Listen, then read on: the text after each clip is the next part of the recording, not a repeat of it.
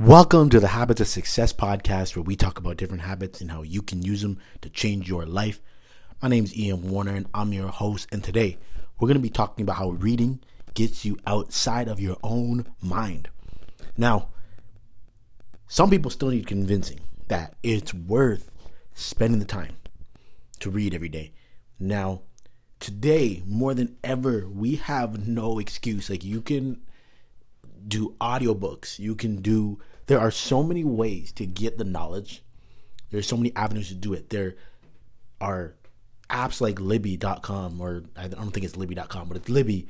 It's an app you can download on Android and iPhone, and it literally gives you access with through your library card to be able to take digital books. Like there are so many ways to get this knowledge that you have no excuse now. But sometimes people just forget the power of what reading really does and how it really gets you outside of your own way of doing things, your own way of thinking about the world.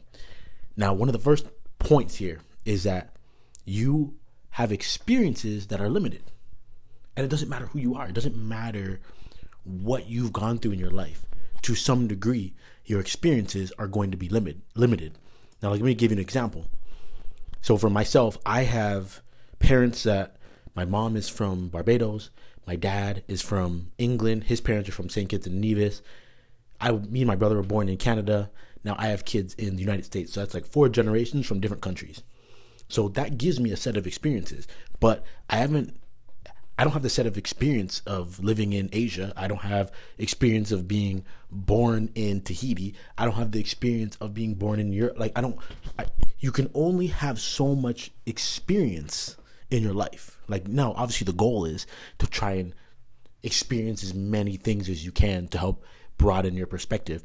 But you have to come into each day understanding that your experiences are limited. So sometimes you're going to approach something wrong just simply because you don't have the experience to know a better way to go about approaching that thing. But all of a sudden, you start reading, and what happens? You start to expand your experiences you might not know what it's like to be a male. You might not know what it's like to be a female, but you can read the book, read a book and get a perspective from someone who is. You might not have done a lot of different things in your life. You might not have traveled to every single country in the world, but you can read a book from someone who has. You might not have eaten certain foods or experienced what it's like to almost die, but you can read the stories of people who have done those things. And from that, your experiences go from being limited to your own to now you get to share experiences with other people. The second thing to think about is that your thinking is limited. So it's easier to read and experience things from someone else's life. It's a lot harder to change your thinking because of it. I'm going to say that again. You can read something from someone else's experience, but it's much harder to then go about changing the way you actually think. I think your ch- your thinking only changes after you've read enough. That's where the reputa- repetition of just reading different books on a certain topic start to add and build up and build up and build up, and that consistency starts to change how you actually think, how you actually go about living your life. So one area that I really started to grasp this was history like when I when I really started to read more books on history, it started changing like the way I thought about things. I started to see myself in a much different light. And like I'll give you an example what I mean here. There's one book specifically that really I remember just I don't know, just impacted me in a way that n- not very many books have. But the book is called The Black Jacobins and it's about uh, a, a, sec- a successful slave revolution that was on the island of Haiti this is way back, and but something about reading this book just really helped me to see the strength that was born from struggle.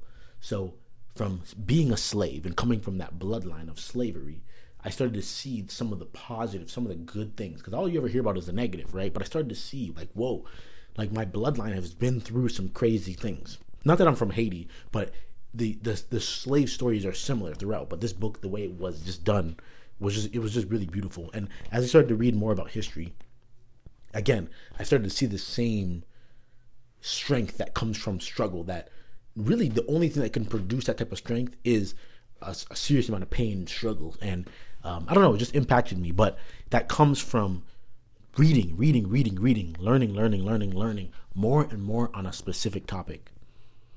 The other thing is that when you are consistently reading, you're able to learn from other people's mistakes. Sometimes you don't even realize it. You don't even know that you're headed towards a certain mistake. And then you read something and all of a sudden, bang. Like um, one book that did it for me recently. Let me see here. I want to bring this book up. It was, oh man, it was a financial book that I had read. And I don't even know how I ended up buying it. Oh, it's called um, Broke Millennial by Erin Lowry. And the subtitle is Stop Scraping By and Get Your Financial Life Together. So I read that last year. And again, I know a book is really powerful for my life when action comes as a result of it. And I remember finishing that book and instantly, like, and I mean this when I say it, I instantly started making financial changes. I instantly started to see benefits financially, instantly, because I, I listened to what the book said. Like, I wasn't playing around. Like, I read this thing, I bought the uh, Kindle version, and I know when I buy a book on Kindle, I'm really excited to read it because I don't even want to wait, right?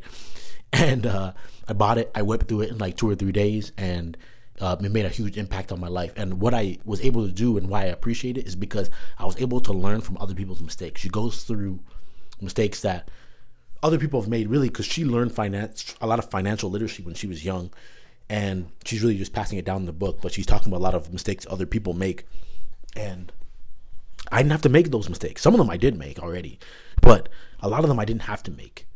And that is a beautiful thing about reading is that you are going to learn from mistakes one way or another but just do everything you can to make sure that you're not always learning from your own mistakes sometimes it's way faster and way easier to just learn from something somebody else has already done. And to have the humility to realize that you are more than capable of making the exact same mistakes as other people.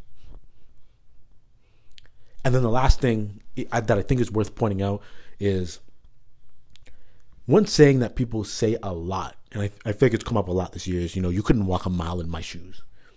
And i think it's a good line because it's reminding people that my experiences and the way I think and my life is a result of things that have happened to me. And like you can't understand why I do certain things because you haven't gone through what I've gone through. It's valid. But when you start reading books from other people, you start to be able to walk a mile in other people's shoes. Like legitimately. Like you start to be able to actually say, wow, like this is what it's like for this person. This is what it's like for this group of people. This is what it's like for people from this place. This is what it's like for people who have a lot of money. This is what it's like for people who don't have a lot of money. And you start to be able to understand and emphasize a lot more. Empathize with what they're going through. And I think that is how you actually create a more loving world when people can understand what it is that has got someone to a certain place in life. And I think that is just a, such an amazing thing. So, again, reading it helps to get you outside of your own mind and it does that because your experiences are limited but books can take you outside of your own experiences. Your thinking is limited but it can show you the way other people think. You get the ability to learn from other people's mistakes and then you can walk a mile in other people's shoes all just from opening up a book and being consistent each day with tearing through some pages